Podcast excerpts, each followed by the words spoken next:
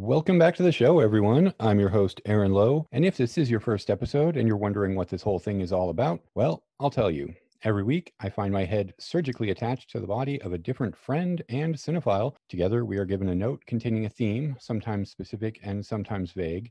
Our job is then to pick a pair of movies that fit that theme and then watch and discuss. This is the Incredible Two Headed Podcast.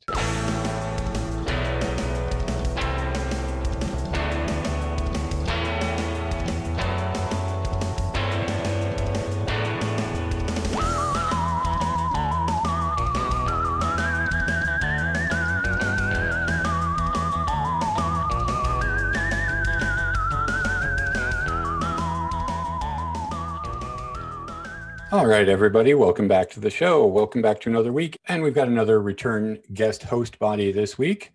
Coming back for the first time since the Christmas season is Cory Pilawski. Cory, how are you doing? I'm doing great. How about you, Aaron? Doing pretty good. Doing pretty good. We're feeling groovy and, uh, you know, something's rotten in Denmark. yeah, yeah. No, I'm doing I'm doing really well. I just watched rewatched one of these movies. And it's a favorite and I am always in a good mood watching it. So I'm really looking forward to this discussion. I think this is going to be a fun episode. Totally agree. I also am in a great mood every time I watch either of these movies. So I'm really looking forward to this. This covers a lot of my favorite subjects. oh yeah, I mean, based on our last episode, um, I know in particular, in particular, one of these, I have a feeling you'll you'll have a lot of more insight into it than I will but we'll, we'll, get to that. We'll get to that. But before we get to any of the movies, like we're kind of uh, edging out of winter into spring, although it, it's getting warmer in the days, but still pretty cold at night for Southern California. But just how have you been doing in general? Like, what what are things like in your your neighborhood? I guess. Well, you know, uh, things have been going all right. I live in a pretty bustling area of town, so it, I'm starting to see more people come out of the woodwork a little bit but you know luckily everybody's masked up and everything so we're following rules and otherwise just keep been busy and you know the warmer weather is welcomed it never really gets too cold around here but uh you know what with quarantine i've been cultivating a, an indoor jungle as it were so all of my plants are a little bit happier now and that makes me happy so you know i'm in a good place we're in a not quite so bustling part of town. It, I mean, it's pretty busy. We're not out in the suburbs or anything. It's just kind of a quieter neighborhood, I think. Uh, but I'm still, I'm only going out really once every couple of weeks to do shopping. And then other than that, it's just some like going out for a walk almost every day with my, my youngest. And we spend yeah. a couple of hours doing that. But otherwise, we're just hanging out inside. Yeah, I go out probably once a week for groceries, but that's just because, you know, I can only bring home as much as I can carry. And, uh, you know, I've been going out a little bit more recently, but, you know, not for fun. I'm starting to work again, which is nice. Just slow, small shifts here and there to re oil the machine and figure out what these new software programs that I have to learn are and retraining and basically just shaking off the cobwebs but uh, it feels good to be reintegrated into society even if it is just a little bit. Maybe enough yeah. spending time in the the continually depressing real world. So why don't we kind of look at our note here look at our theme and talk about some fun movies. Let's do it. Okay. So our note for this week is shamlet Shamlet. Ah, Shamlet. So let's take a break and we'll be right back. We will be discussing it. Somewhere behind granite battlements, beyond impenetrable gates, indoors, something evil is brewing. And it isn't Elsinore beer. Here, an unsuspecting heiress has become the innocent pawn of a diabolical genius. At his command, space-age super lasers that can incinerate an entire metropolis. An army of deadly hockey warriors. At his fingertips, lots of beer. Just one more test. And then we're ready for the world. What fool dares stand in his way?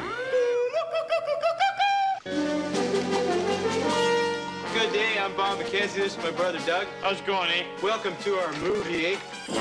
At last, television's Dave Thomas and Rick Moranis have just hit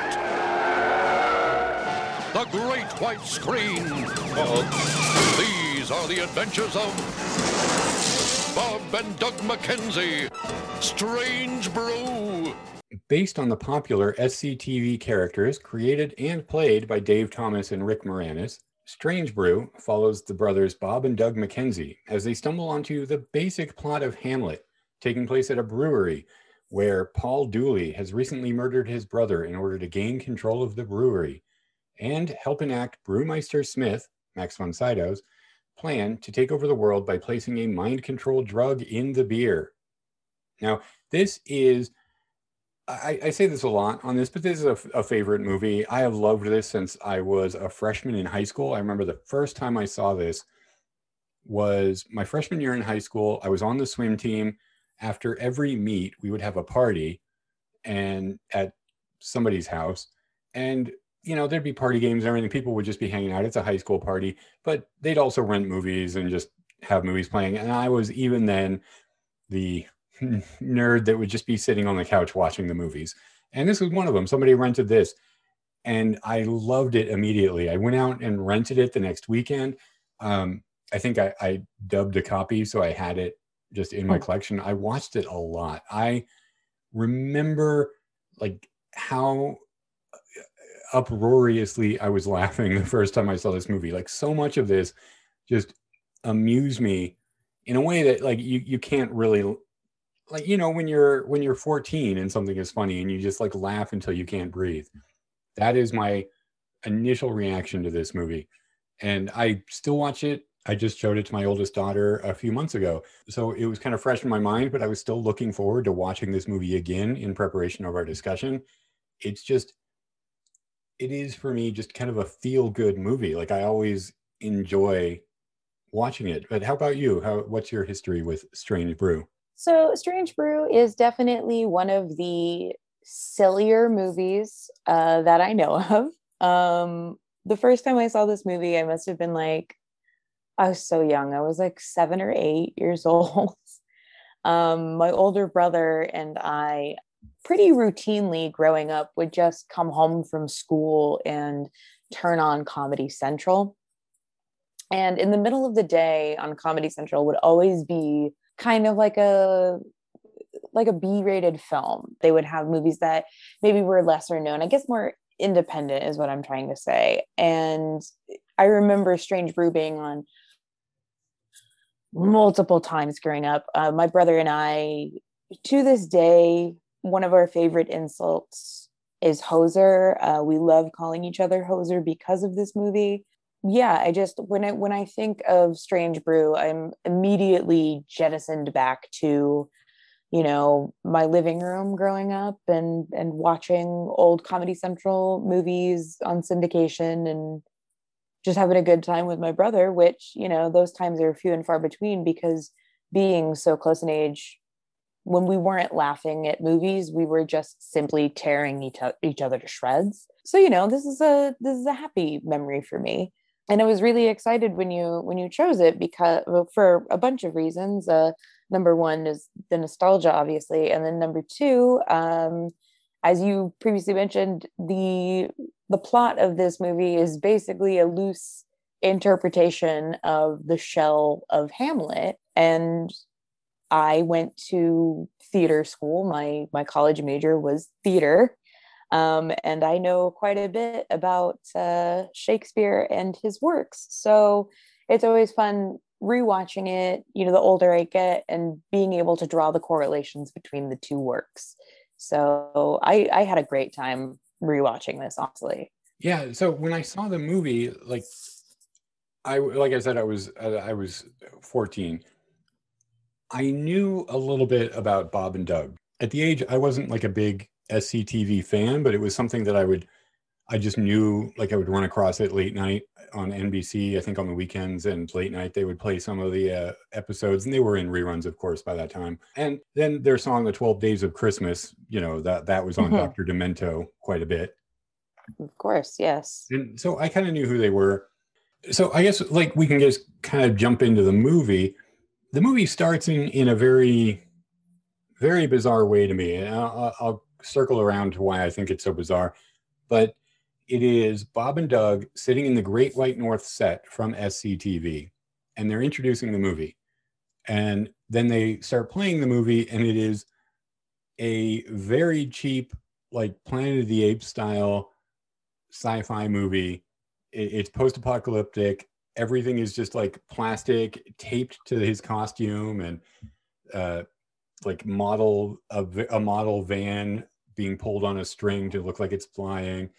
It, it's really silly. And then that film breaks, and they're in a theater, and people in the theater start getting really mad. And, and the film breaks down and they're like rioting and yelling and bob and doug are in the theater watching the movie and then they they cause a scene and escape and that's when the movie that we're about to follow starts and this seems like it's almost another world from the rest of the movie this moment because watching it I'm, I'm kind of trying to decide or not decide but figure out what place bob and doug mckenzie have in this world because they have a movie a very big movie that people are lining up for like it's having a pretty big premiere they also have an album that everybody knows. So people know who Bob and Doug are. But then for the rest of the movie, they're these two anonymous schlubs living with their parents still and unemployed and just drinking all day. Yeah, yeah. I, I, mean, I'd Not- say not the- Not that you need realism. This movie is not going Yeah. realism at all, but it was very bizarre to me. I mean, yes, I completely agree with you. It did take me a, a little bit to fully grasp where we were headed. I mean, granted, I'd seen this before, but even in my rewatch, I was like, wait, I don't recall this breaking the fourth wall. Um, but it, it should be mentioned uh, that the the Great White North set and uh, directly addressing the audience, it was very clearly a nod to a Shakespearean prologue. Um, in that we address the audience, we tell you what you are about to, not necessarily like witness, but I guess experience. It, it sets the tone. And then from there, you just kind of roll into the story. So I understood what they were doing there. It definitely seemed a little uh, smashed together, but also we're talking about SCTV alum. Everything about SCTV, like the charm of it was that everything was kind of just hobbled together a little bit. Uh, so I did appreciate it, despite the fact that it did kind of take me out a little bit in the beginning. But I, I do appreciate that they so clearly are referencing what starts and ends literally every Shakespeare play. It's a, a prologue, and then at the very end, we come back and we we discuss it again. Um, so that's that's how it read to me. If they were not attempting to do that, um, then maybe I'm just being too introspective. But otherwise, love it, into it. It definitely uh, it made me giggle from a not only from it being silly, but because you know I was looking at it so analytically that I saw the tongue-in-cheek humor of it. Oh, I, I I had never thought about that before. I do not think that you are off track. I think that is probably what they were doing. But also, apparently it was it was Dave Thomas's idea to base this on Hamlet. Like he he wanted this movie to be based on Hamlet because they were having some trouble figuring out, well, how do we make a movie out of a two minute skit that is always improvised and is just us sitting in chairs drinking and talking about beer or getting a flat tire they got Steve De Jarnatt to write the original script, and um, it was Dave Thomas who said like, like make this Hamlet. But then they were a little unhappy with that first script because it was too faithful to Hamlet. So he he kind of told him to be a little bit more creative with the parallels. And I know that the beginning with the movie within a movie was rewritten and added by Dave Thomas and Rick Moranis. They did some rewrites, but they said they only rewrote most of the stuff that they rewrote was in the beginning and that if they had written the entire script themselves which apparently they they were under contract with SCTV that would not allow them to write the script for this movie, so they weren't able to do everything. But they Dave Thomas has said that if they were had been allowed to write everything from the beginning, the rest of the movie would have been a little bit more bizarre and conceptual, like that opening scene. Huh. That's interesting to me um, because that opening scene also very much reminded me of the play within the play that is um, uh, another Shakespeare work, uh, Midsummer Night's Dream. And even in the original Shakespeare work, they reference that the play within a play is done by a traveling group of actors who are getting together putting on this show. And because it's traveling their props are very shoddy and homemade and it has a very rustic vibe to it.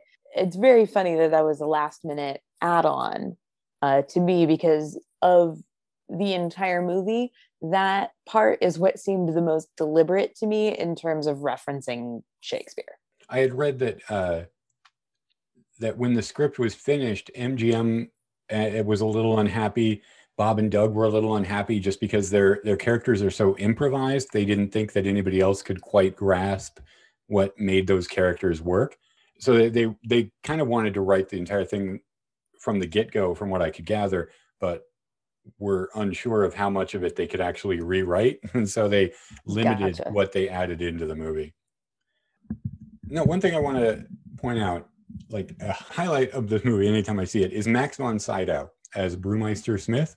He is playing to call back to our last episode, Muppet Christmas Carol. He is playing the Michael Caine role of the person that is taking it incredibly seriously while everybody else is just chaotic and stupid around him. And yeah, it's it's almost like he's taken this like the Snidely Whiplash role and made it so serious and almost daunting in a way. This is a style of comedy that I mentioned last time that I love, where he is taking it so deadly serious, while also you can tell the actor is enjoying it. Like I think Max von Sydow is having fun in this role, but he is projecting such seriousness that his responses always make me laugh. And I love when he starts to get like really angry at Paul Dooley. Like he has the, the line where he's he's crushing Paul Dooley's head and he said, I could crush your head like a nut.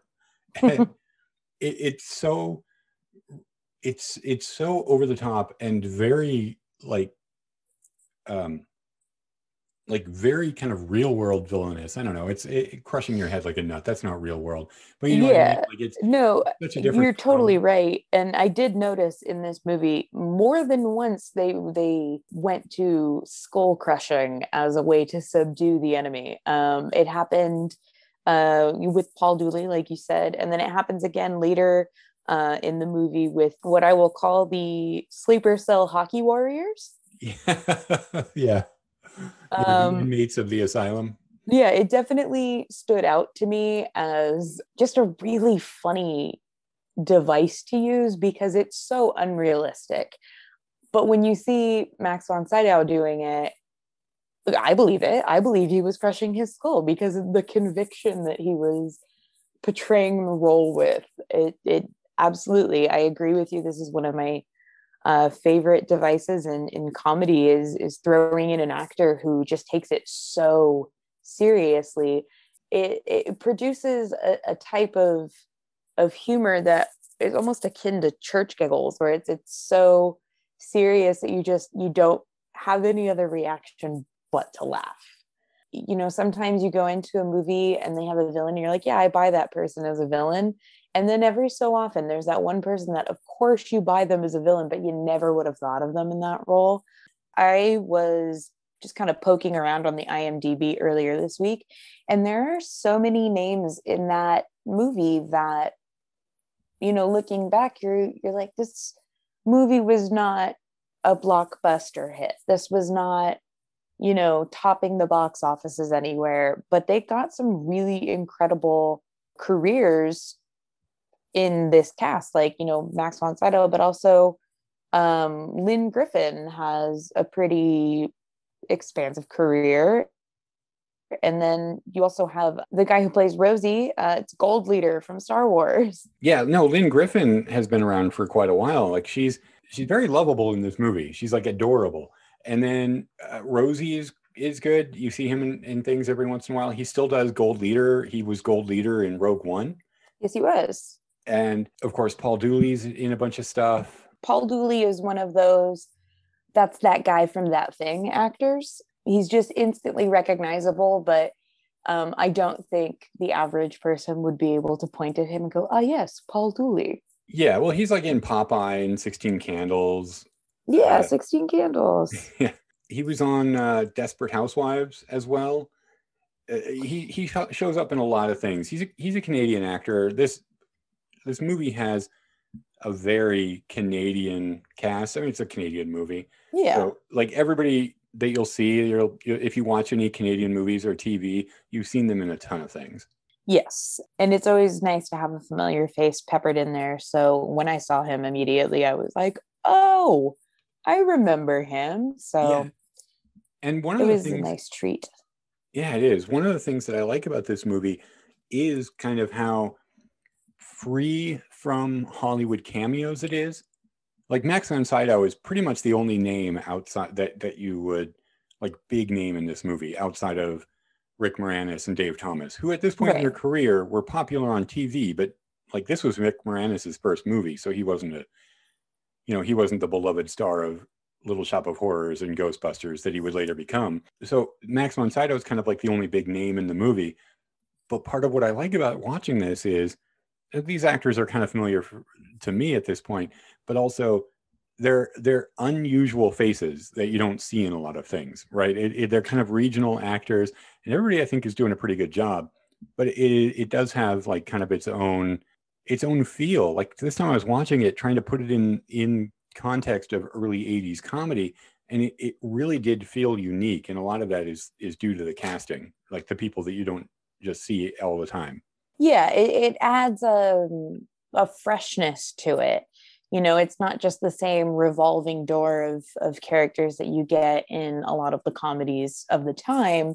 It's different faces that you don't always see. It's a setting that's completely unique and realistically even the story itself is pretty unique because at the time there weren't a ton of shakespeare adaptations floating around the market. This is kind of i mean we we we kind of talk about this as being hamlet. It's not quite hamlet. Like not everything is is an exact parallel although uh, pamela is basically the hamlet character. Her yes. father has been killed by her uncle who is now romancing the her, her, like is now her father-in-law trying to take over the brewery. Her father's ghost guides her along the journey a few times. It's some very yes. funny very mm-hmm. funny special effects. So it is there but it, it isn't it's kind of more rosencrantz and guildenstern right? Because it is following the the two kind of bumbling characters or the two minor characters. I would describe it as hamlet from a shifted perspective. Okay this is kind of following the movie is being told through the perspective of the characters with the least status. Like the lowest characters in the plot they're the ones that we're seeing the movie through. Yes. So it does kind of have i guess mild rosencrantz and guildenstern are dead vibes but to, to bring up another uh, adaptation of hamlet a widely known one uh, the lion king there is a portion of The Lion King that is essentially told from the perspective of Timon and Pumbaa, and they are the Rosencrantz and Guildenstern characters in that movie. So this is very much like if The Lion King had been told solely from the perspective of Timon and Pumbaa, that is what I get from Strange Brew. But like I said earlier, it is it, it isn't Hamlet. It is it is the shell of Hamlet. It takes the basic ideas, the basic themes, it addresses them, but then it takes the story down a completely wild path that is not, you know, classic Shakespeare, which is refreshing and it's nice. And uh, it's, I mean, why would you have a comedy that ends in complete tragedy, you know? But yes, you are. I would agree with you when you say that they are very much the the Rosencrantz and Guildenstern perspective in this movie and Lynne Griffin was playing the the role of Hamlet, and I guess that would mean Rosie would be Ophelia, which is a funny visual, I suppose. Yeah. But yeah, no, I, I think the pieces fit together to form the silhouette of, of Hamlet, but it is also very much its own unique entity. I also like that they uh, were not shy in borrowing uh, certain things from Hamlet to draw the correlations, but like just to draw the correlations, they weren't making any comparisons. Like the name of the brewing company is Elsinore, and that's the name of where Hamlet's from in Denmark.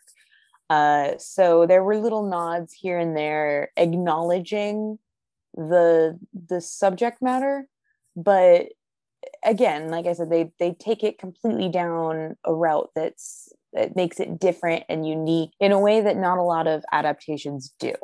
I appreciate that they took such a well-known story and they're like, yeah, we basically want to do that, but we're not going to do that, you know? What, what are, did you want to talk about any of the other parallels? Were there any in there that you like as, I mean, I can see the main ones, but you as somebody much more familiar with Shakespeare and probably the source material Hamlet, was there anything else that that kind of caught your fancy? Um, you know, most of the parallels were just with the character roles. Um, the story itself, there wasn't really a ton of parallels. Obviously, you know, they're putting the drugs in the beer that causes an addiction to Elsinore beer. And in Hamlet, they very specifically poison drinks to kill certain people throughout the show. So, like, there was that correlation. But, you know, there was never any like synth pop or, you, you know, hockey warriors or anything like that in the original Hamlet. Um, there was no, I own 51% of this company. Yeah, I, I, I truly believe that it was just the skeleton of Hamlet. Like, this is an idea for a story that it almost it's almost like a Mad Lib version of Hamlet. Okay, where, yeah, I can see that. That's yeah, it's it's, it. it's the frame of it, but they put in their own plot and their own twists and their own story to fit the frame, which is hard to do when you are basing it off of arguably the most well-known play in the English language. So we should talk a little bit about that plot then, because it gets very, very, very silly. It sure does. Because Brewmeister Smith, a very great name, um, and I guess it's two letters. It's Brewmeister Smith, because when he goes to court, he introduces himself as Dr. B.M. Smith. I picked up on that too, and I could not tell if Brewmeister was one word and they were just trying to make a BM joke or if it was two separate words. Either way, I loved it. Brewmaster Smith is such an on the nose name that there's there's no way you're not going to laugh at it, you know? Yeah.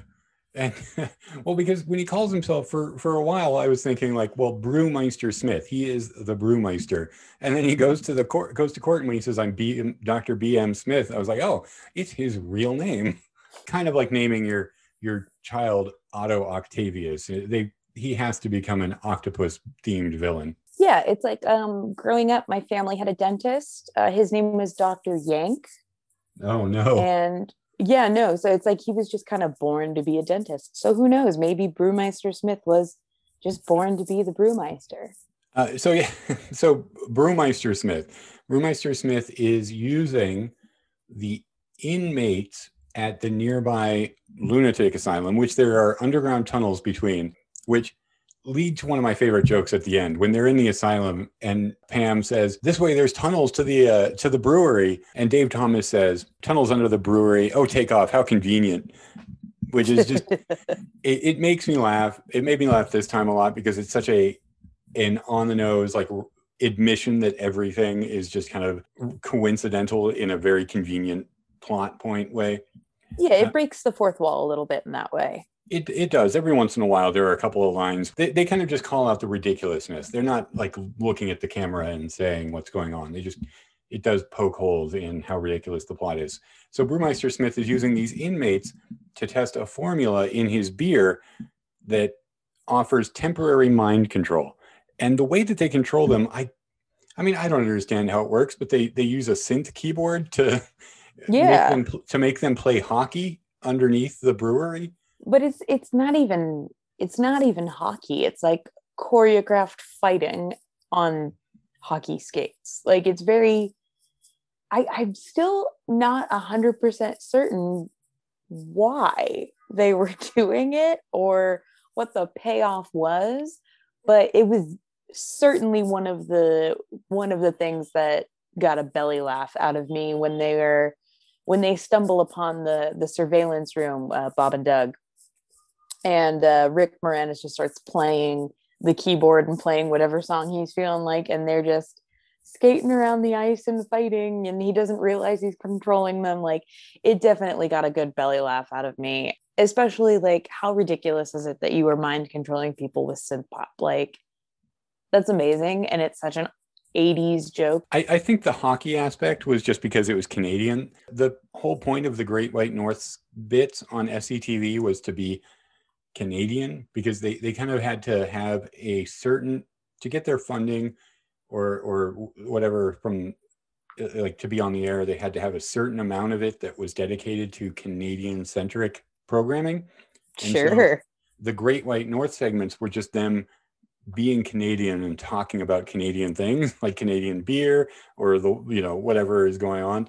yeah um, it's they're very much the canadian wayne and garth in a way where it's like they have the it, it's, it gives the vibe of like just this is our public access channel and we're going to talk about the things that make us happy. And well you know wayne's world made it popular through saturday night live and then moreover through their standalone movies that they had um this is just a completely different breed of funny because everything that they're talking about is so mundane and kind of kind of boring not necessarily to the audience because we're having a laugh riot of a time but like "Hmm, this is this is the beer that we're drinking it's canadian eh like you know it's just it's so it's so aggressively canadian Yeah, and that's what I think the point of the them playing hockey was was just because well, we have to have hockey in this movie somehow. How are we going to fit it in? And then like, oh, we'll just have the mind control people demonstrate that they're being controlled by having them sort of play hockey, but they're Mhm, wearing yeah. basically they're bare, wait, they're not wearing real hockey gear. They're wearing basically Star Wars stormtrooper outfits. yeah and it and it gave me a very chess vibe because it was like the black suits versus the white suits and everybody was kind of matched up in a way so it it was like hockey meets chess meets star wars it was kind of bizarre but very funny the visual gag of it all was incredible and then you know obviously they were hearkening to hockey being one of the most canadian things possible especially in the scene where uh they're getting the the hockey card signed by Rosie, yeah, and yeah. he and he mentions, "Oh, it was a great hat trick against uh, Czechoslovakia." Like it's just so funny to me, and as a hockey fan, like uh, humor kind of stands out to me a little bit because it's not too often, especially nowadays, that you get like movies and and television series making jokes surrounding hockey. It in the 90s is probably when you got peak hockey humor with you know obviously mighty ducks uh, but then other things like you know bob and doug mckenzie were referencing it with the canadians and you had movies like like goon come out and things like that so i'm always here for hockey humor is i guess what i'm trying to say One other little bit of casting that's in this movie that is so out of left field uh, that maybe is part of the reason why I liked it so much as a 14 year old, you know, just still still watching cartoons all the time, is that the voice of Bob and Doug McKenzie's dad is Mel Blanc. And he doesn't we don't we, we do see the faces of their parents, but the voice is very clearly Mel Blanc, who did, did you know Bugs Bunny and all of those Looney Tunes. Very recognizable voice. He's kind of almost doing Yosemite Sam here without the twang. yeah kinda that's actually kind of dead on now that you mention it I, I'm sure it's actually it correlates to another one of his characters. I'm just not pick. I'm not. I'm blanking on it right now. And the mom only has like two lines in the movie. it that is also a very recognizable cartoon voice. Like the mom voice is not credited in the credits. It says Mel Blanc as the voice of Mr. McKenzie, but Mrs. McKenzie is not listed in the credits. There's nothing on IMDb trivia or Wikipedia. I, I could not find out who does the voice, but I think it is June Foray, who also worked in Looney Tunes cartoons. She was also Rocky the Squirrel, uh, Natasha from Rocky and Bullwinkle. You know, she she was on a lot of Scooby Doo's. She was a, a very prolific voice actor as well. I, I think that's who it is. I think uh, I think June Foray does that voice, but there's no no confirmation on that anywhere. I couldn't find anything. Yeah, neither could I. Um, I suppose at this point, the only people who could possibly confirm that would be Rick Moranis and Dave Thomas. And uh, I'm, I don't have their phone numbers, so I can't ask them. But I, I am inclined to agree with you. My knowledge of June Foray pretty much is Rocky the, the flying squirrel. Um, but uh, listen to the Scooby Doo clip, and it, it was pretty close. So I would not be surprised if it was June Foray, and if it is June Foray, then you have an incredible ear for voice actors, and I commend you. Yeah, well, I may be completely off base. I it's just the closest I could think of, uh, or I could yeah find. And um, if it is June Foray, it kind of bums me out that she's not credited in this. Yeah, I feel like if it was June Foray, it would be credited, but also I don't, I don't necessarily know. Um, but I'm I would be comfortable in assuming it was June Foray, just based off of what I've heard. Yeah, and there is a, so the the parents are voiced by Mel Blanc and maybe June Foray, but the one time that we see them in their faces, Bob and Doug break into their room while they're they're having sex, and it is Rick Moranis and Dave Thomas in like old man wake up makeup, and then uh, Dave Thomas is in old man makeup, I believe, right? And it's Rick Moranis is in kind of drag, old woman drag, and they just turn to look at the door and yell to get out.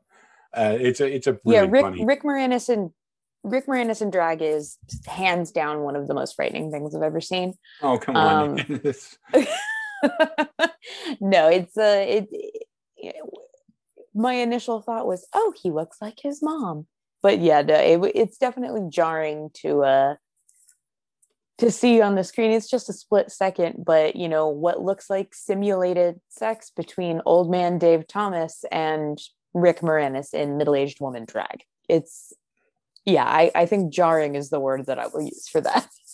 It's a very funny gag. I I think it's oh, yeah. really funny visual. Oh yeah, no, it definitely got a good laugh out of me. It's just like initially when I first saw it, it was it was very shocking. So the plot of the movie, like we don't really need to talk about it. We're talking. It's it's funny. It's kind of Hamlet adjacent. They stop Brewmeister Smith's plan to distribute the tainted beer by giving it away free at Oktoberfest. With the help of their skunk dog that suddenly flies at the end with a Superman cape and everything. This movie is ridiculous. Yes. Not only was that such a funny gag to see the dog take off in flight with a cape on just because he was promised unlimited sausage and beer, but also to have him land in the middle of the Oktoberfest celebration. And he's not even on the ground for five seconds, and somebody yells, skunk. But it's so clearly like a black lab with white on its back. yeah. It, that there's also the moment earlier on where the cops go to Bob and Doug's house that something drops at the feet of the cops at the door and they look up and Hosehead is on the roof and he just rolls up the roof out of sight. Like it it it's really bizarre. It looks yeah. like it could almost work in a horror movie as well. You know I noticed that about a couple of different elements in uh in this movie that obviously but like also the um the first reveal that we have about about Pam's father being a ghost uh, uh, that's kind of like omnipotent in a way. When he plays the video on the uh, the video game like arcade machine and it just kind of like shows all of the different videos like edited together where it's like this is what you saw on the surveillance cameras but this is what really happened. And it's intercut with like very dramatic frames of the father just staring down the barrel at the camera it it it read very much as like horror movie um almost kind of like scream in the ring in a way where they had those those moments where different things were stitched together in order to reveal the big mystery. And I, I definitely got a kick out of it. I thought it was excellently written when they started playing with the arcade machine to begin with and they started noticing like oh pam you have a high score on here. And no i don't. What are you talking about? And it's it turns out that her high score is really her birthday. And then that kind of rolls into the discovery of the ghost. Like i thought that was handled so well and very funny. There is an instance where using that specific device can either come off as tropey or maybe too dramatic for such a silly comedy but the silliness played it was it wasn't too self-serious at all i thought that that specifically was probably my favorite element of this movie, just how well they incorporated that plot device. Okay, so is there anything else you want to say before we move on? We've been talking about Strange Brew quite a bit. We should probably wrap up and get on to your your pick for the week. sure. I mean, honestly, the only other note that I had for Strange Brew was an element of comedy that was added to it that was obviously not intended, uh, because as you said, this came out in 1983 um, but watching this from 2021, the idea of installed surveillance was such a foreign concept to these people. Um, the the big conflict in the beginning of the movie was that he had installed surveillance cameras, and that got more of a laugh out of me than it should have. Yeah, yeah, we are kind of in a surveillance state. Okay, so that's going to do it for Strange Brew. I, I I feel like I could keep talking about this, but I'm looking at the timer here we've been going on for a while, so maybe we should move over to your pick. My we'll pick. Be, we'll be right back after this trailer. They were actors who dreamed of leaving Tucson, Arizona, but no one would give them a chance until one drama teacher came up with a show so offensive, so profane so stupid, it just might be their ticket to stardom. Hamlet 2? Hamlet 2? The Deuce, correct. The time machine opens, revealing Hamlet and. Jesus! Thanks, Jesus. You got my cell number? Yeah. Okay. You have Satan French kissing the President of the United States of America. Perfect. I'm glad I'm getting hammered. What's really going on here? Jesus is sexy, which leads us on to the musical interlude, Rock Me Sexy Jesus. Rock me, rock me, rock me, sexy Jesus. I'm revoking permission for my son to appear tonight. If you sign a consent form, that means you're giving consent. You can't take that form back. You can't take your signature off it. You signed it. You signed consent. So end of deal, okay? End of story. Sorry, you guys, but you totally gave consent. Nudity and pornography are not permitted. There's no nudity or pornography. Minimal. No one is shutting down this play. You want to hit me? You know, I would love it if you hit me. I'm suing everybody! Hamlet 2 my dad finds out what I've been up to, he's gonna crucify me. In Hamlet 2, Dana Marschz is a failed actor and recovering alcoholic who's living in Tucson and teaching high school drama to a group of mostly disinterested students. He's plagued by bad reviews for his constant reworkings of Hollywood blockbusters. When the principal informs him that drama will be cut next trimester, on the advice of a student reviewer, Dana decides to stage his own play, a unique original, a sequel to Hamlet, in which the prince and Jesus, with the use of a time machine, try to save Gertrude and Ophelia. This is a movie, it came out in 2008. It was part of Steve Coogan's kind of big introduction here in America it did not quite succeed. I remember this movie kind of came and went, very mixed reactions. In fact, my reactions at the time were kind of mixed. I found a lot of it funny. I found Steve Coogan hilarious, but this movie, I felt its target range, it's trying to hit so many targets. It's so broad that it feels a little scattershot. Uh, but when it hits, it really hits. Now, I, I don't want to get too much into this right now because I know this is your like this is one of your favorites, right? You really love this movie, so I kind of want to give you a chance to talk a bit about it and and what you like about it. So, um. Yeah. What, what are your your uh, like kind of a vague question, but what are your thoughts on Hamlet 2? So, um, just like you could talk about Strange Brew all day, I could talk about Hamlet 2 all day. This is one of my top comedies of all time, and I know that's such a broad stroke, but I just I truly love this movie. It has a little bit of everything that I look for in a movie. It's got satire. Uh, it's dripping in satire. Uh, it has allusions to Shakespearean plays, a couple of different ones here and there. Um, and then on top of that, it has musical numbers, and I love musicals. So this kind of just really does it for me. I understand that the critical reception of this movie was maybe not the most glowing, but I also know that just in general, satire is typically not received the way that we want it to be right away. And then as it ages, people tend to understand it a little bit more. And I feel like this movie is a lot like that, where in 2008, it was not a big hit. It was not necessarily received very well, although some people did write really glowing reviews about it. And as I watch it, the older I get, you know, the funnier it is to me. I did first see this movie back in 2008. I loved it then, I love it now, and it's always going to have a special spot in my heart as one of my one of my favorites. This is a, a movie that was bought at Sundance. So, you know, in the tradition of Sundance, typically movies that are purchased through there have a tendency to become big hits. Uh, this one was not one of them. Uh, but it is from the producers or the executive producers, sorry, of Little Miss Sunshine. So it gives you a little peek into the subject matter that these people typically handle in their movies. And I think when you go into it with that knowledge, it kind of has a different a different feel to it, I guess. But not unlike Hamlet, it's broken down into five acts. It's structured just like the play would be, uh, but it is not based on Hamlet. It is very specifically a sequel to Hamlet.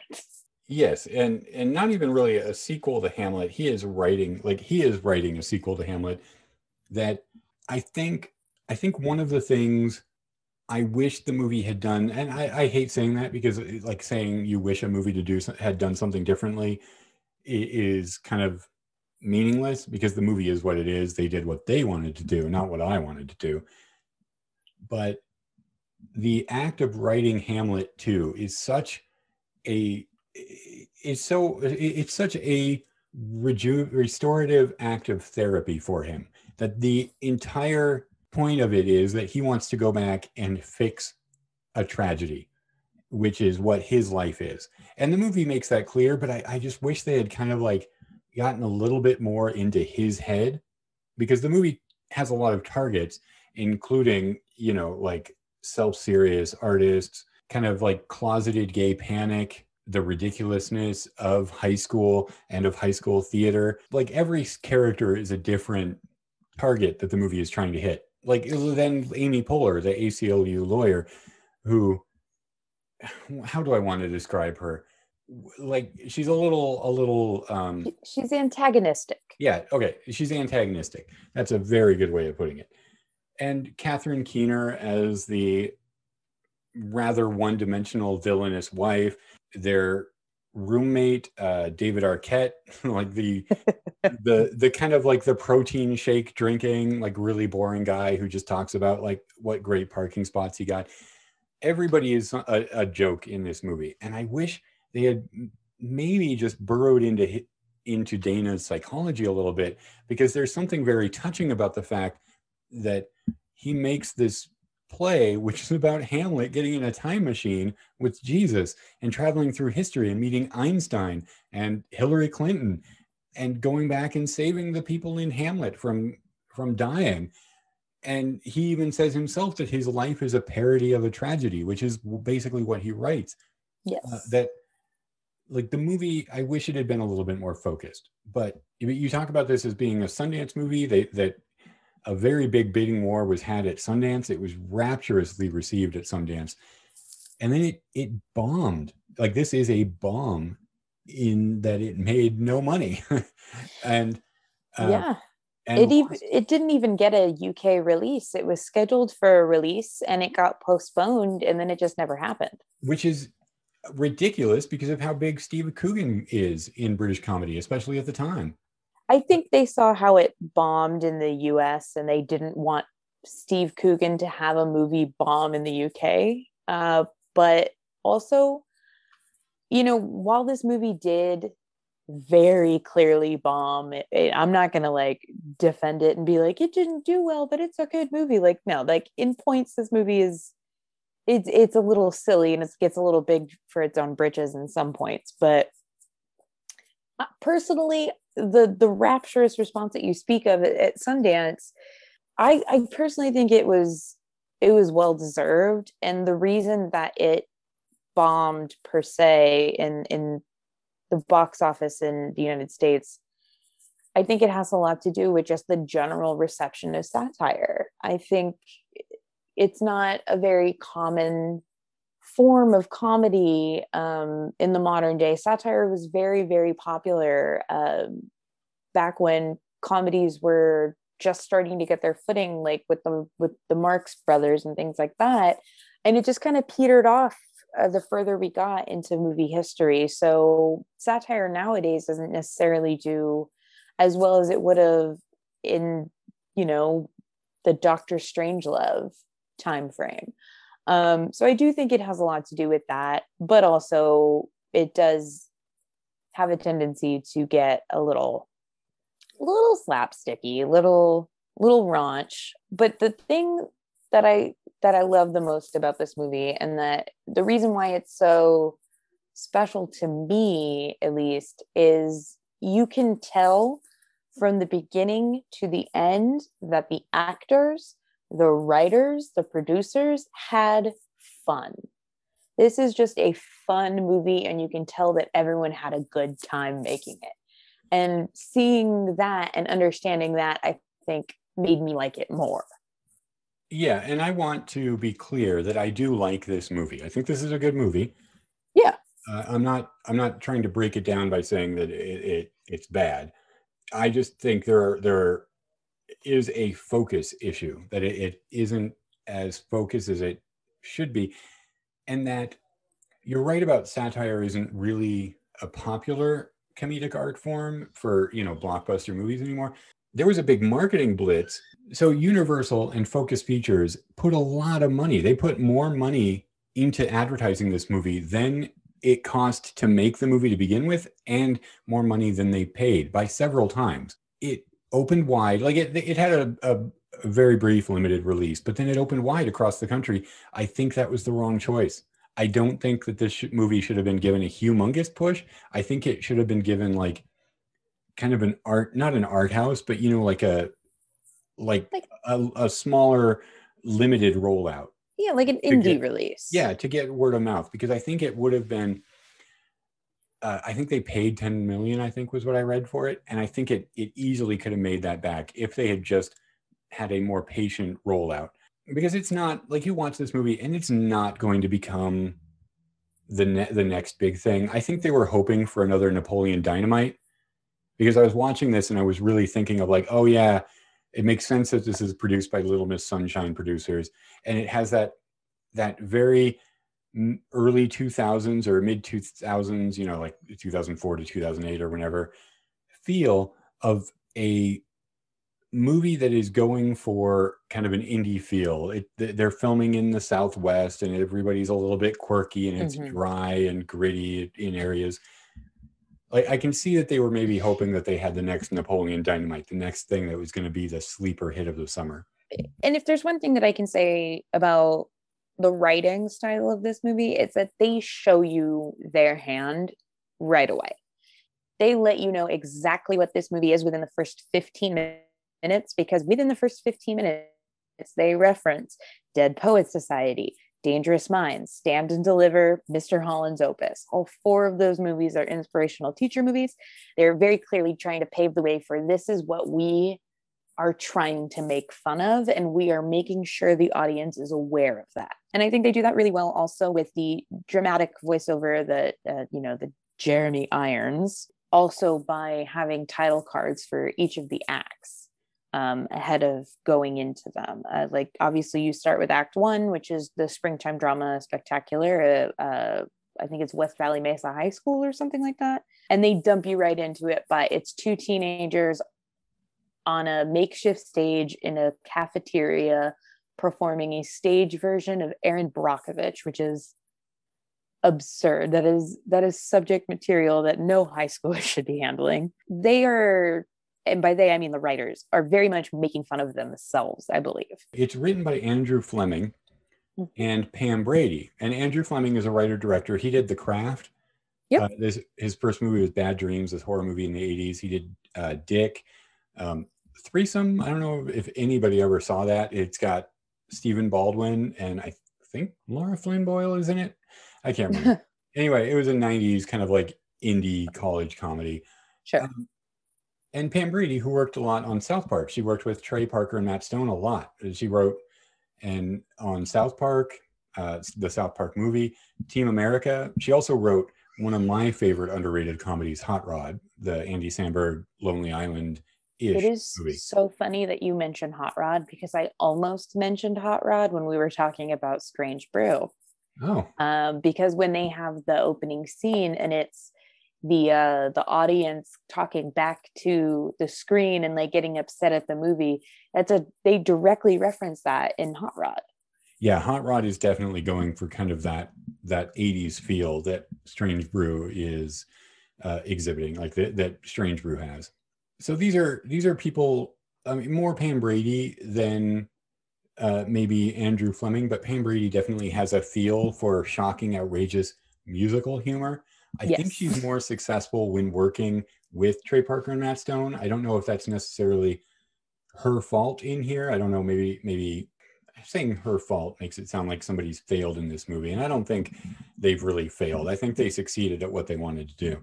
I think it, the movie just failed to connect with an audience at large, which is not a, not their fault really. It's nobody's fault. Um, I'm talking in circles here. But I guess I yeah, I, I just keep coming back to it that I feel like the movie is a little bit unfocused because it has such great little moments in it. I think there are stuff that keeps me laughing throughout enough to keep me invested and interested. Steve Coogan is definitely the glue that keeps us together. I think without Steve Coogan, with any other actor in this role, it wouldn't have worked even to the extent that it does work now. correct I- completely agree with you on that and i think a really good example of why that's the case is just about a third of the way through the movie we have a moment uh, with principal rocker and dana Marschz. And you know that's basically when he's like we're shutting down the drama program. Sorry nothing can be done about it. And then it cuts to dana in the classroom in front of his students having a full-blown mental breakdown. And he's he's monologuing about you know the little boy who grew up on a dairy farm in manitoba who wanted to be an actor but wasn't very good at it. And I, I that specific part i cannot envision a single other person doing other than steve coogan. So i really do think that he took this role he made it his own he made it so that nobody could even try to emulate it. And and then the the writers had the the fun challenge of taking steve coogan's performance heightening it with dialogue and then on top of that having the tongue-in-cheek humor from the students who surround him who are the only ones in this entire movie based in reality. Like when at the end of this this monologue that he has and he collapses to the floor and one of the students says is he acting and the other one says well no he's not that good.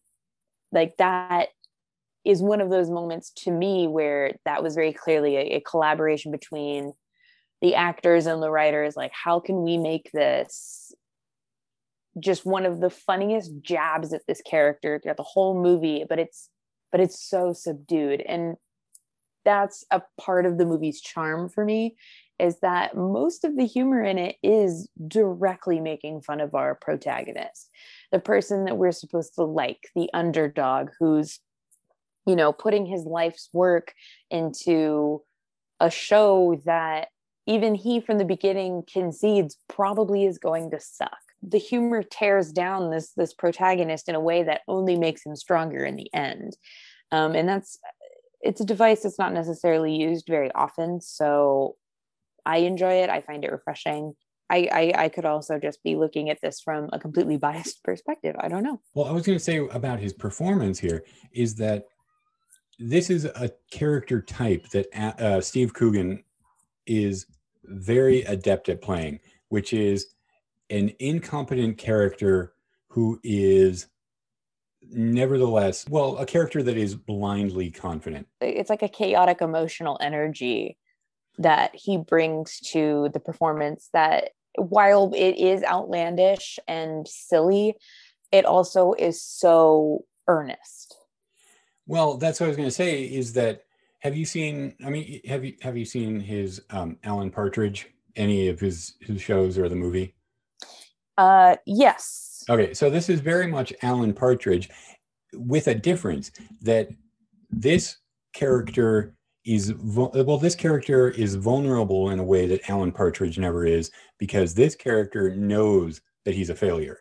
Like alan partridge would never admit that to himself but dana is constantly admitting what a failure he is and yet he is still confident that he can do it that he he like the line he says he loves acting but he's not very good at it. So he just wanted to teach others and get others um, Uh, share the love of the craft with others which yeah. is is such a humanizing noble goal for this character that you it, it forgives a lot of his self-centered asshole-ish behavior that it in the end he knows he's not that good. He just wants to help others get very good exactly and and there is a direct payoff of that personality trait in this movie and it comes in uh well just before the the final act of the movie.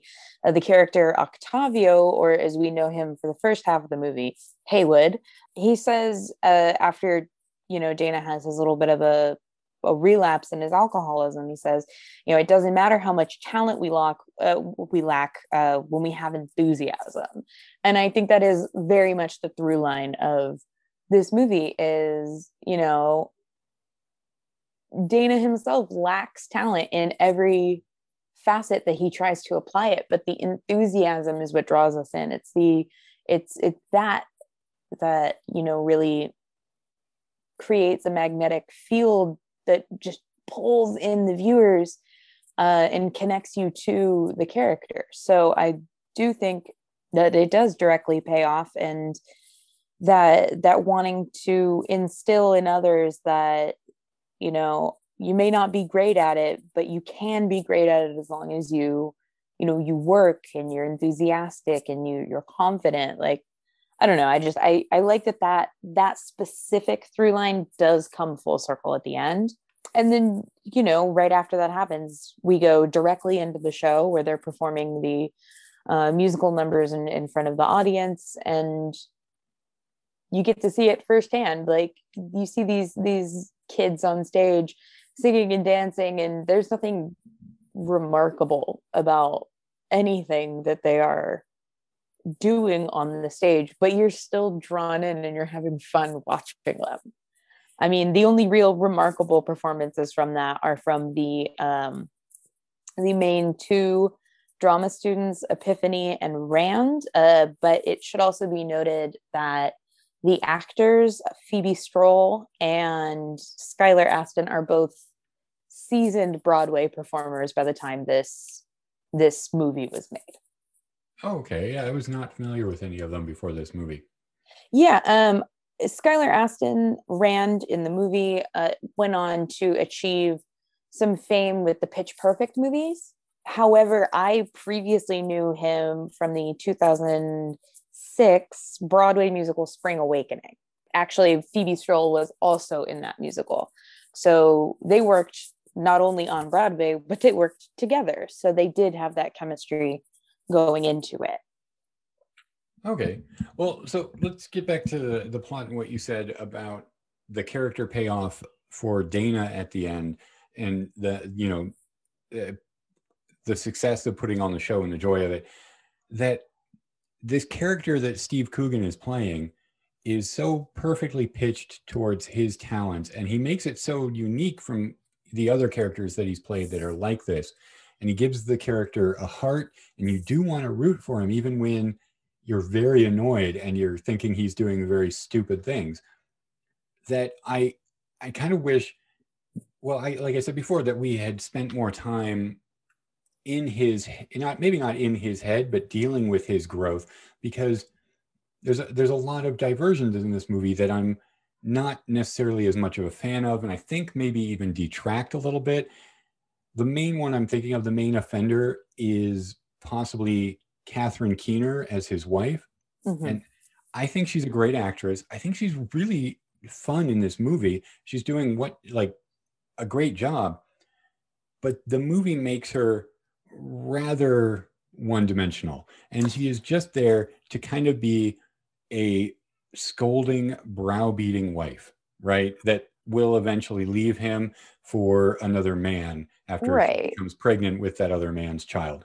Like it, it's just another another thing the movie is using to bring Dana down. And I get that, but it does her a disservice because because well, she I mean, she's a great actress, but also you think about living with Dana and how he is would probably Mhm. be kind of difficult. Like she does he makes the movie lets him off the hook for his awful behavior at times, but makes her just just a villain pretty much. Yeah, I, I agree with you, but I also think that she does serve the purpose of, as you put her, as you put it, you know, she's very one dimension, one dimensional and scolding in a way. But I think it offers a direct opposite to the introduction of Elisabeth Shue, uh, who just incredibly plays herself. Yeah, uh, she plays herself as somebody who has decided to give up Hollywood and get a job as a nurse so she can help people. But she's working in a fertility clinic and in Tucson, Arizona. Like, hey, if you want to help people, the it's it's the fertility clinics in Tucson that really need your help. But the, the idea of having Elisabeth Shue play the romantic interest opposite Steve Coogan is one thing. But to have her play the romantic interest opposite Steve Coogan as herself, genius. I love it.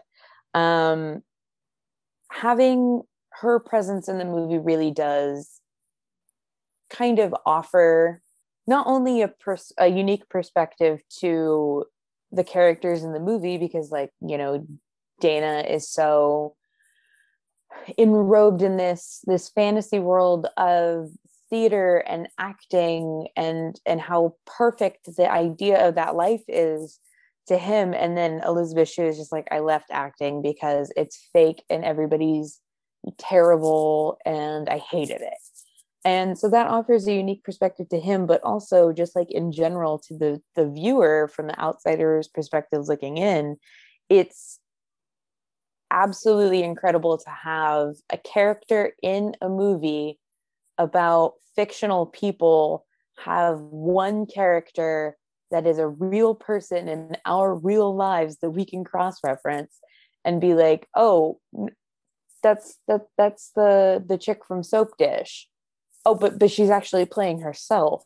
That's bizarre. Why would she do that? And then as you go through the story, you understand that like it does kind of make sense bringing in an actress to play herself as opposed to having like some fictional actress in this world. You know what I mean? yeah, no, that- that's that is a trope that I'm always I always enjoy. Actually, I love it when a character in a movie is playing themselves, and it does lead to one of the funniest moments in this movie as well, where he is introducing her to his class, and they don't know who she is, and he's trying to name off all of her movies Dreamer.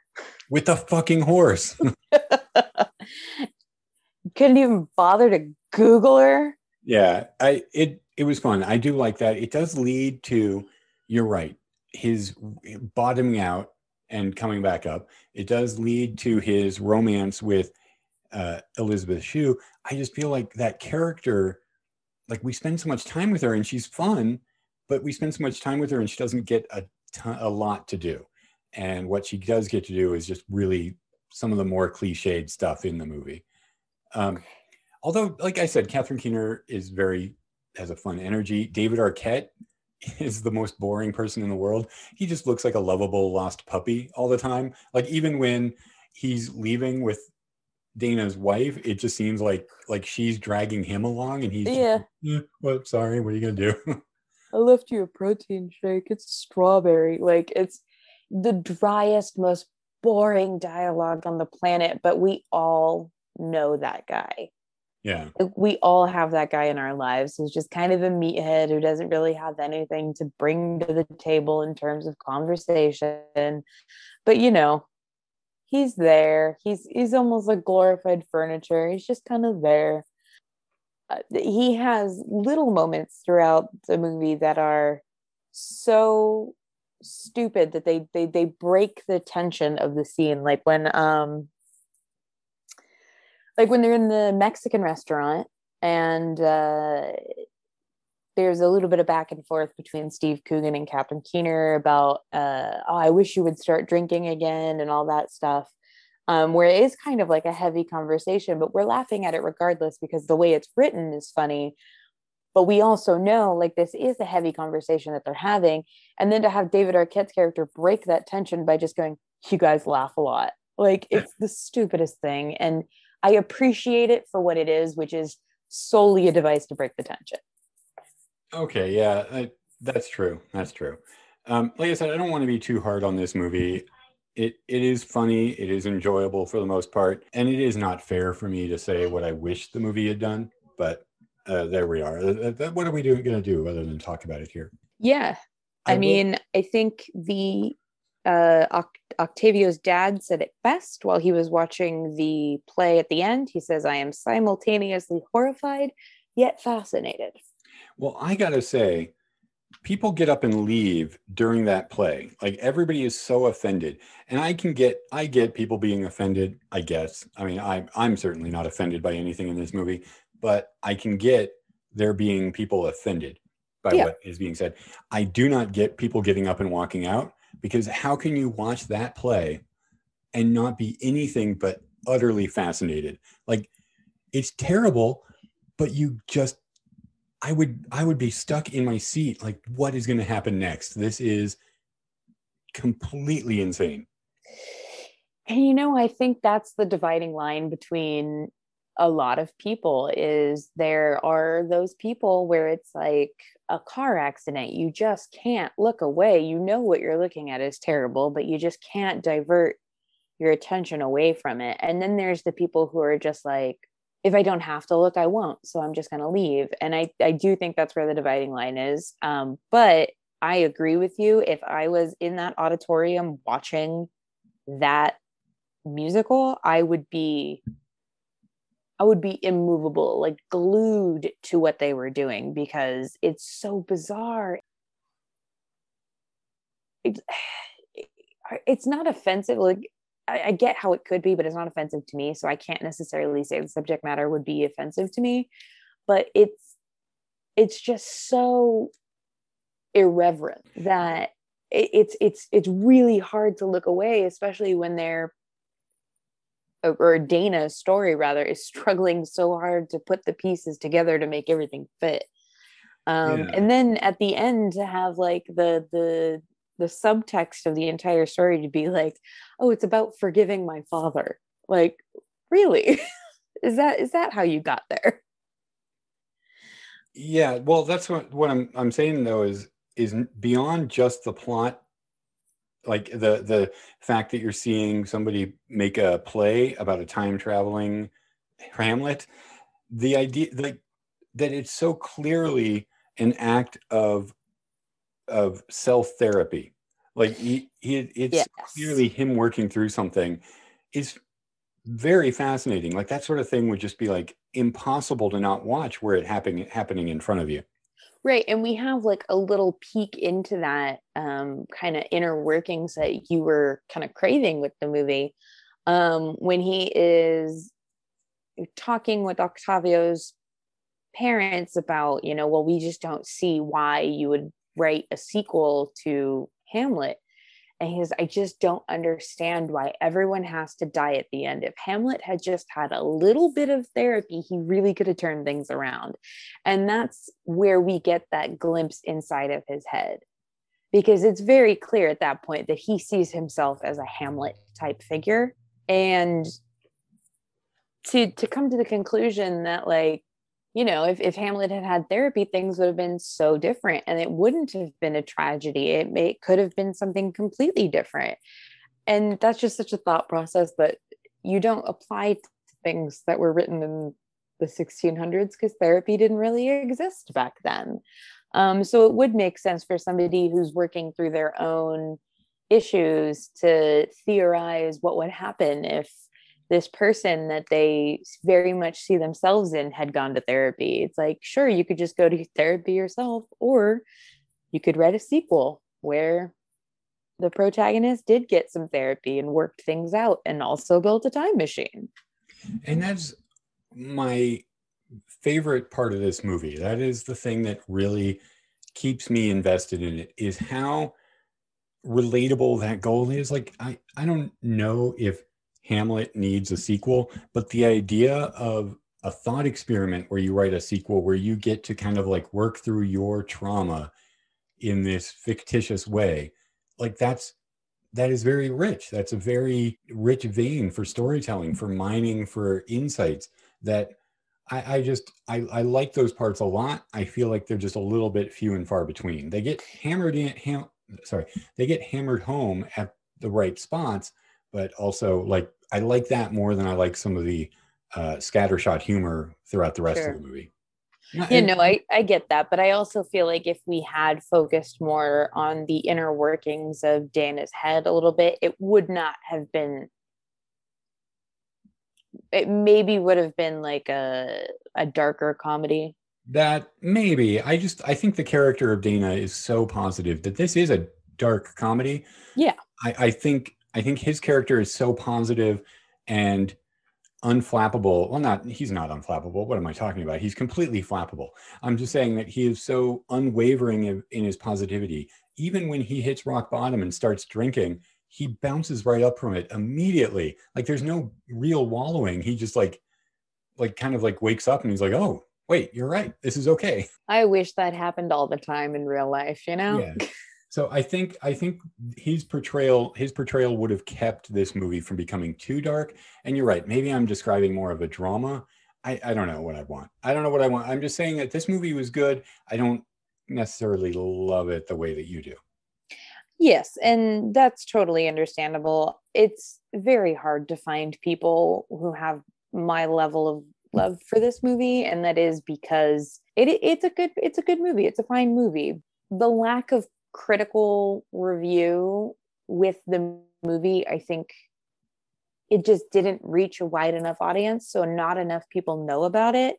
And the people who do know about it probably found it either by accident or because they follow things like like Sundance and they expect movies of a certain caliber and then when you get Hamlet 2 it's it, it's just such a different flavor.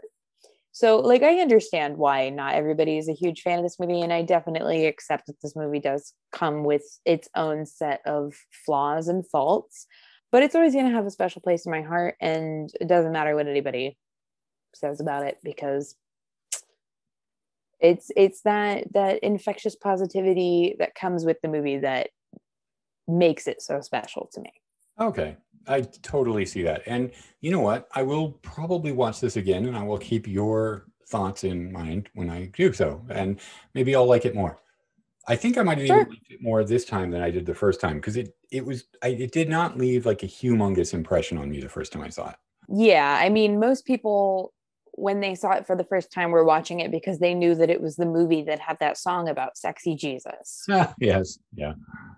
Uh, yeah Oh, I i mean that that song was a hit before the movie even came out Yeah, there, there was a pretty big marketing push for this movie, and now it's you're right. It is kind of not remembered. Nobody talks about Hamlet 2 anymore. Just me. uh, I gotta say, my favorite bit in the movie that they return to just enough times, I think, is Dana's relationship with the art critic at the high school newspaper. Noah Saperstein. Who that actor, Shea Pepe, has never Yeah. been in anything else. This is the only movie he's ever been in. And this role with the he's he's a teenage boy, but this role was so inspired. Like he did such a good job with it. He, he did, and he, he's this little pipsqueak who speaks with a college level education, basically. Like he is, he has is so insightful and has so many great references to art and art criticism, and you, the little bit we get out of his writing is so like perfectly on the nose. Yeah. And and Dana like basically treats him as a surrogate father. This little like five foot kid, like 14 or 15, maybe 16 years old. And Dana's always going to him for advice.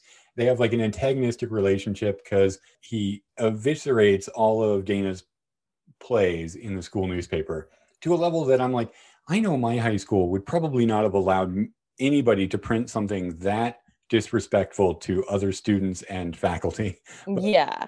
he's so much it, like he is so dismissive and unsparing in his criticism of Dana, and yet Dana treats him as kind of the father figure that he's always trying to impress and is taking the advice from throughout the movie. And it is such a funny pairing, and the way they play it, and the guileless nature of Steve Coogan's performance in those scenes, it's always fun. And I think they go back to it just enough.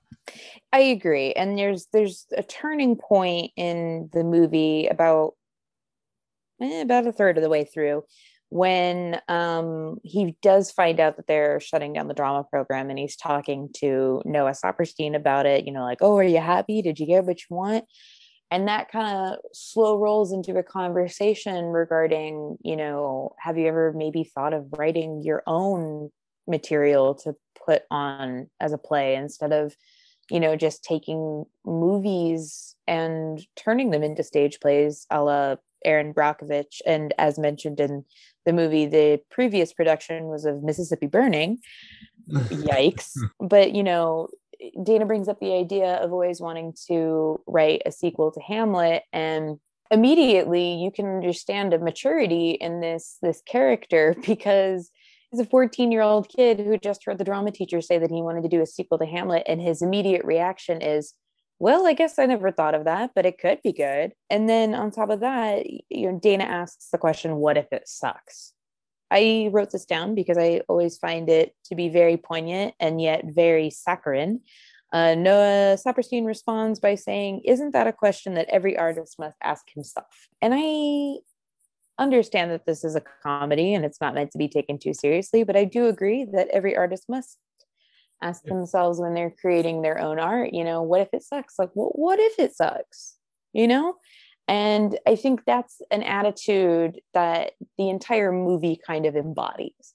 Is so what if it sucks, you know? And I appreciate that bit. So I'm glad that you brought up uh, that character because he is actually my favorite character in the entire movie Yeah, because of that non- part. He's the best non-Dana character in this. So talking about that play at the end, both of these movies, we've got you know, Strange Brew and Hamlet 2. Both movies involve a show that basically causes a riot. Because in Strange Brew, they're in the movie theater and everybody starts rioting and leaving and throwing stuff and asking for their money back. In this, they have Hamlet 2 and people start walking out. There's cops outside. The fire, like the fire department's trying to shut them down. The ACLU lawyers and the uh, large security force are trying to keep everybody out from trying to like set fire to the stage or whatever they're trying to do. yeah, like a local gang and the high school football team act as security detail for a high school musical that has been blown so out of proportion and has divided the community so much that it involves uh, not only police presence but fire marshal presence and entire news crews that are like just documenting the unrest around a high school theater production and to me that's that is a prime example of escalation in comedy because I do not think that the musical portion at the end would have had the payoff that it did if they did not have like a full blown riot happening at right outside the performance space. Yeah, yeah. Even though I think some of the blasphemous nature of this movie has dulled a little bit over the years. I don't remember being like too shocked by this movie at the time. And now, especially, I'm like, well, what are people worried about? Rock Me Sexy Jesus isn't that bad of a song. Yeah, right. Do you have anything else you want to say? Any uh, any other final thoughts before we move on? I mean, honestly, my final thoughts on Hamlet 2 are if you haven't seen it, watch it. And um it's a movie that's not meant to be taken seriously and it tells you that from the beginning so try not to look through it from a critical lens. Like just go into it to have fun and i promise you will you know? Yeah maybe i was trying to look at it too seriously because i knew i had to discuss it on this show. Yeah well i mean give it another shot and update me on your thoughts then. And otherwise you know I totally understand how some people would not consider this one of their top comedies of all time. And I am just, it is, it is a unique opinion of mine, and I am always happy to discuss it.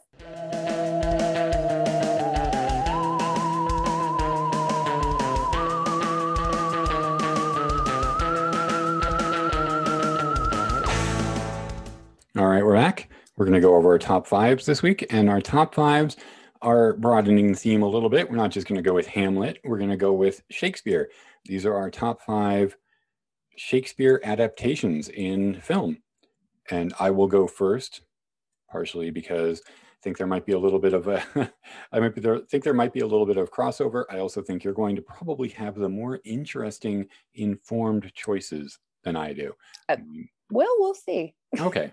Well, I went with off kilter as my theme. I tried to go for ones that are like that are odd, sideways, uh, in re- uh, reimaginings, which is kind of like that's the thing right now. Like har- hardly anybody does Shakespeare as it as Shakespeare would have been performed. like everybody kind of tries to modernize it, but anyway, I'm just going to go with the first one. My first one is Forbidden Planet, the hmm the Leslie Nielsen starring sci-fi movie with you know the the famous Robby the robot. It is basically a reworking of The Tempest, 1956 sci-fi film. It is The Tempest set on another planet instead of just an island. Sure. And it's really fantastic. It really holds up. It's a good movie. It is very fun. It is a very kind of classic sci-fi. Like if you like the 1950s sci-fi style, you'll like it. This is a very good example of that type of movie. Yeah, for sure. Okay, go ahead. Your your your first pick. Um, my first pick is actually Oh. If you've ever seen it, it is a retelling of Othello.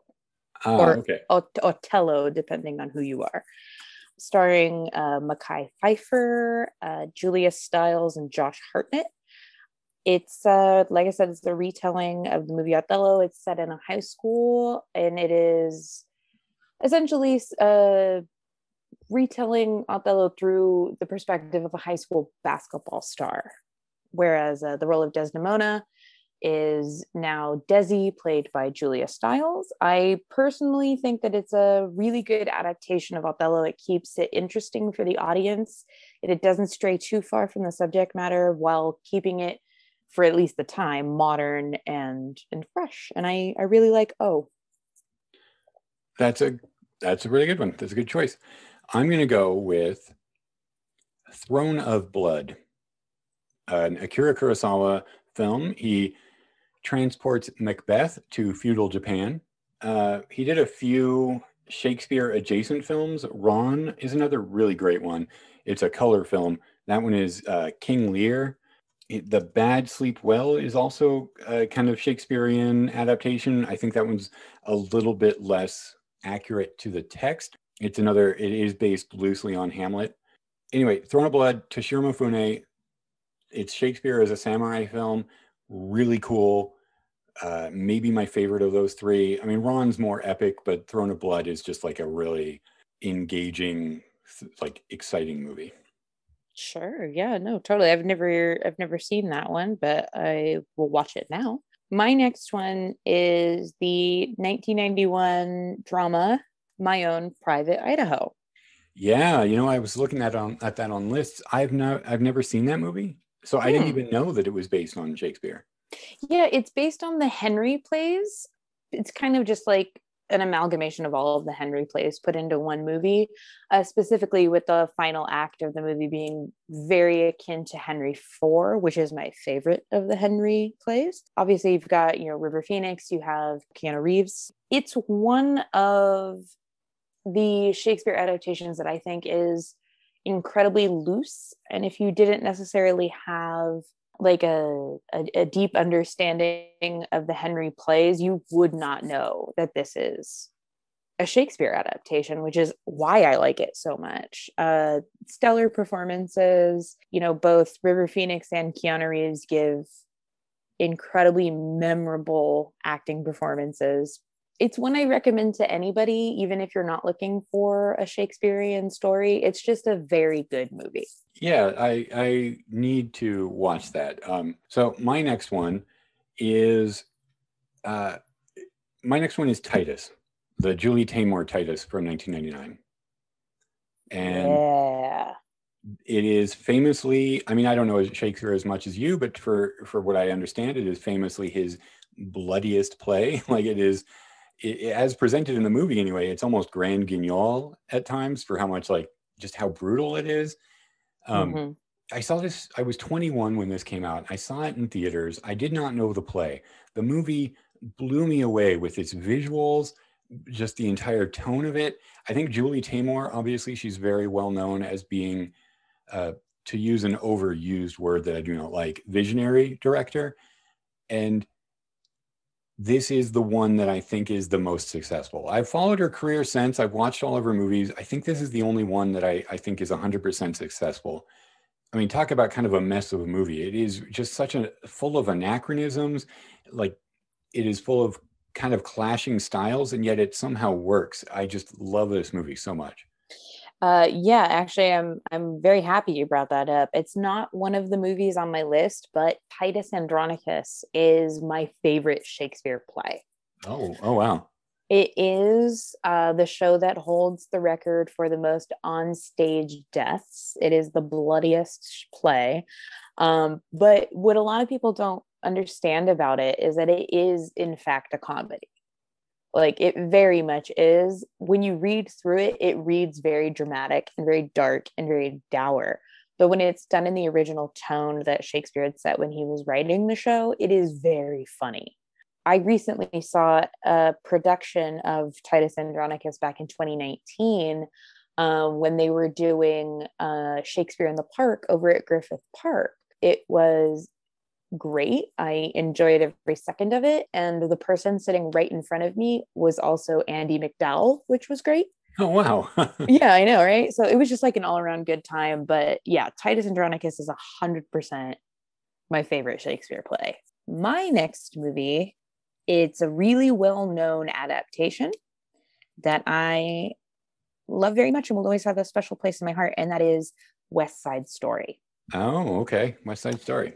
Yes, Natalie Wood and West Side Story. It's one of those movies that I have been watching since I was young. And if anybody is not aware, it is obviously a, a direct retelling of Romeo and Juliet.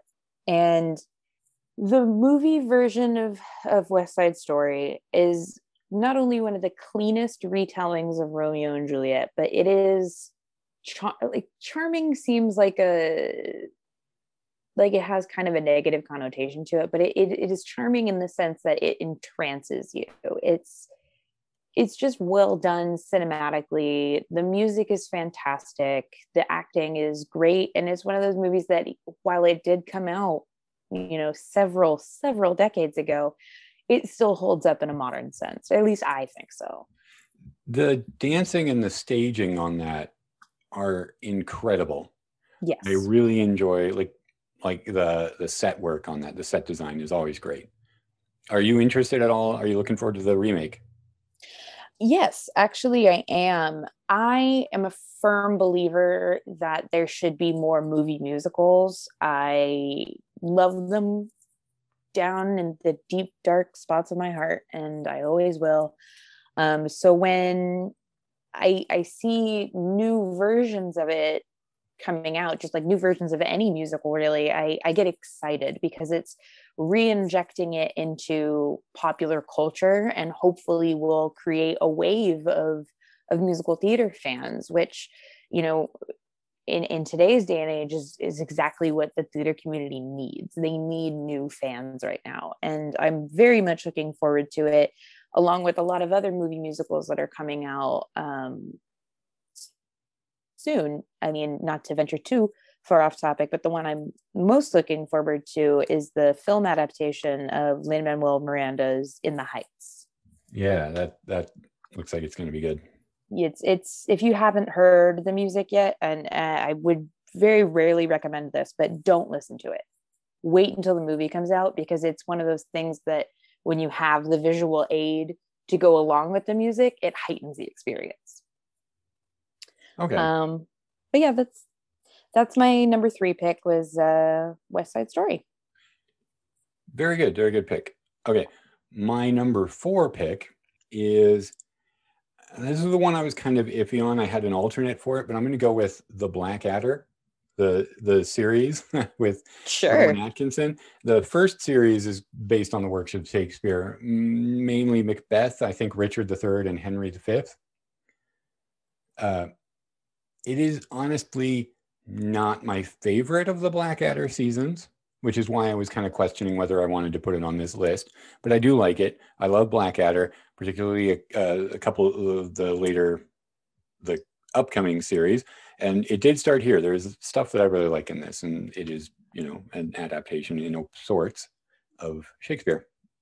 Yeah, sure, absolutely. Um, I appreciate that. Uh, love me some Rowan Atkinson. So always nice to include him. My next one is almost entirely a nostalgia pick for me.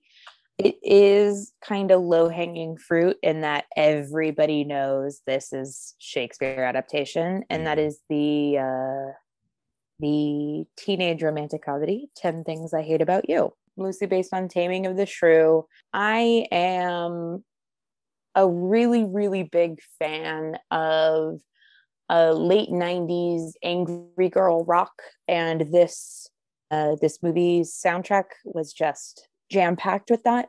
Uh, some letters to cleo in there which is honestly all that i want in my life. Um, this movie has julia stiles in it as well as heath ledger and then andrew keegan is in this movie but it should also be noted that it, my earlier pick oh has both Julia Stiles and Andrew Keegan in it.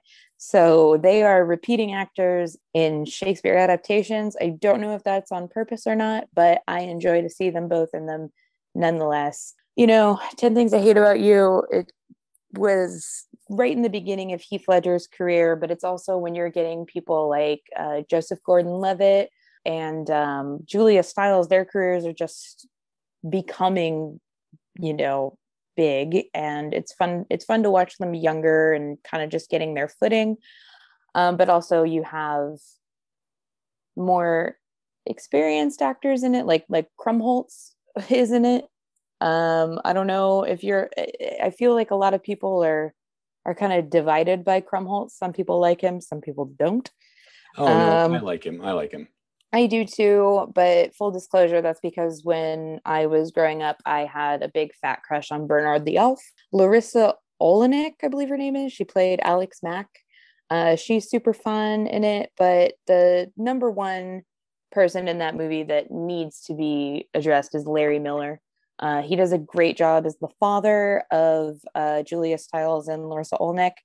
Um, he's just a fun time. I love Larry Miller and anything that he does. So to have him in a movie like this was double the fun. And yeah, this is absolutely one of my top Shakespeare adaptations. Nice, nice. Very good choice. So yeah. my final one, I I, I kind of have to go with it. It seems like it it, it it's got to be done. I'm going to go with Tromeo and Juliet.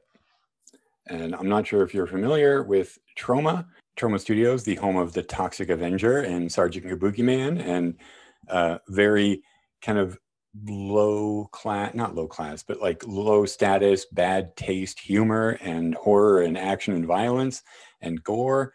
A very New York outfit. Tromeo and Juliet is pretty accurate to Romeo and Juliet, more accurate than you might expect from like Lloyd Kaufman and Troma Studios, but full of a lot of the disgusting Troma gags, gore, uh, just bad taste jokes. It came out in 1996. It was written by James Gunn. Uh, oh, he, he, used to work for Troma. That's where he got his start. And um, I can't remember who the lead is, but Juliet was, well, the male lead. Uh, Juliet was Jane Jensen, who at the time I knew as a, a singer, songwriter, a musician. She has a solo career, and her first album was like I, I really liked it a lot. So when this came out on video, like I I had been playing her music for quite a bit. Anyway, it, it's not for everybody. I think the people listening to this show regularly will either know the movie or maybe be interested in it, but it it is not for everybody. It's uh, it's in very poor, poor taste at times. I'm sure I've never seen it, but I'm interested. I definitely give it at least one watch through. Um, so that's gonna go on the list of things I need to watch. Oh, um, maybe my... maybe you look up some screen grabs from Romeo and Juliet before you. sure, dip my toe in before jumping in. I get that. But my my number one pick, my favorite Shakespeare adaptation, and it's so corny and of course everybody's going to be like oh yeah no that that's obvious uh, it is romeo plus juliet the baz luhrmann movie um, with leonardo dicaprio and claire danes. My reasoning behind this being my favorite shakespeare adaptation is it takes the dialogue from romeo and juliet word for word does not change it and yet somehow changes the entire setting just by introducing uh, that Baz Luhrmann flair of, of color and sound and pop that you wouldn't necessarily get in a standard Romeo and Juliet production. So, as opposed to it being set in like a medieval era, like post plague era, uh, I believe it's in Italy, um, Verona. Um, you get now two feuding families from Miami and Jamie Kennedy is in it. And so is uh John Leguizamo's in it. And it's just it's it takes the the classic Shakespeare dialogue and mixes it with this zany visual. It, everything Baz Luhrmann touches is just straight up bananas. Like there is no subtlety in Baz Luhrmann movies, but there's also not a whole lot of subtlety in Shakespeare. So when you marry the two, you kind of just get like this big bombastic version of Romeo and Juliet that you wouldn't you, just would not be able to get from a stage production and you know removing the the swords and the rapiers and and putting in you know handguns and and firearms. And you know it also includes people of a more diverse background. So it's not just these two feuding families it's these two chosen families almost in like a like a crime family sense. And i don't i just i really enjoy the interpretation of it because it is the exact version of it just through a different lens. Yeah i should rewatch that because I have not seen it since the 90s. I just remember it being such a humongous cultural hit. Like the soundtrack. I, I mean, I love the soundtrack, of course. It has one of the most banging soundtracks out there. I personally think uh, this is also one of, if not the best Leonardo DiCaprio performance I've ever seen. And I, I I'm saying that mostly because, you know, and, and toward the end when there's a scene where he's in a field and he's giving the the I defy you stars monologue. It is the mo- I, this movie came out when I was incredibly young. I think I saw it before I was 12. I did not know what he was talking about because none of the language was common language that I was speaking at that age, Yeah. but I felt it. And to be a child and to feel that level of emotion from a performance where you just don't know what they're saying, like it really does leave an impression on you, which is why I think this is my my number one.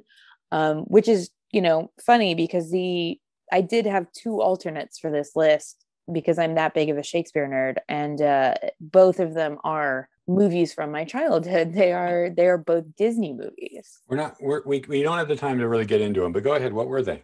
Obvious one is uh, a Lion King based off of Hamlet.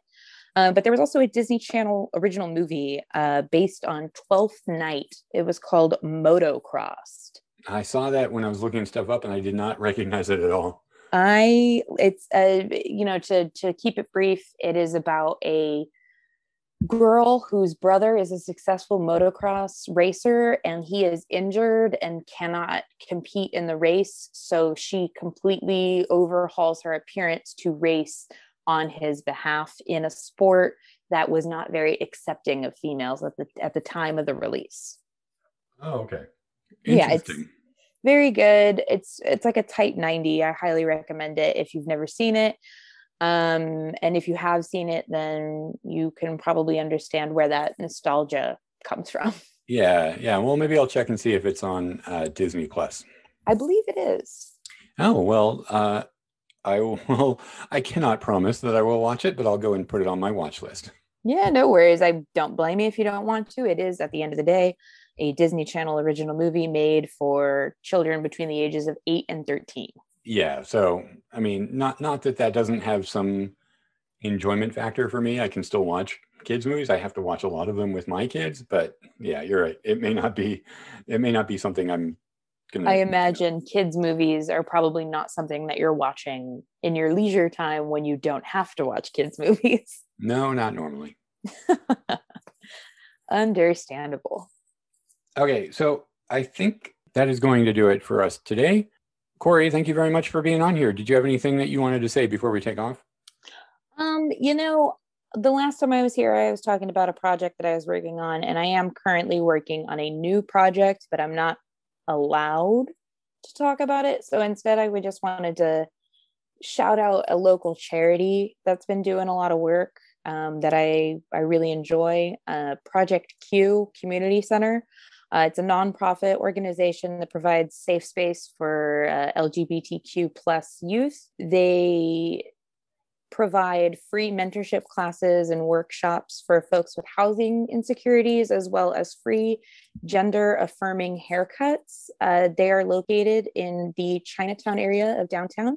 Uh, and if you're not aware of them, go ahead and uh, look them up. They have a website available, and that is just uh, projectq.me, M-E. So once again, projectq.me. Uh, they're good people with a great cause, and I'm happy to shout them out when I get the opportunity. Wow, great. No, that is that is very worthwhile. That is very good. It is going to make my little plugs here at the end seem a little shallow. But um, no, thank you for that. Uh, and thank you again for coming on. It we'll have to do this again. Absolutely, yeah. If you like this show, I mean, well, thank you much very much for listening. But if you like the show, please rate, review, subscribe wherever you get your podcasts. We're on almost all the major podca- podcast services now. You can follow us along on Twitter and Instagram, both places. It's at Two Headed Pod. And of course, there's that Facebook page. Just Google the Incredible Two Headed Podcast. You'll find us at a couple of different places. Anyway, everybody have a great week. We'll see you next time.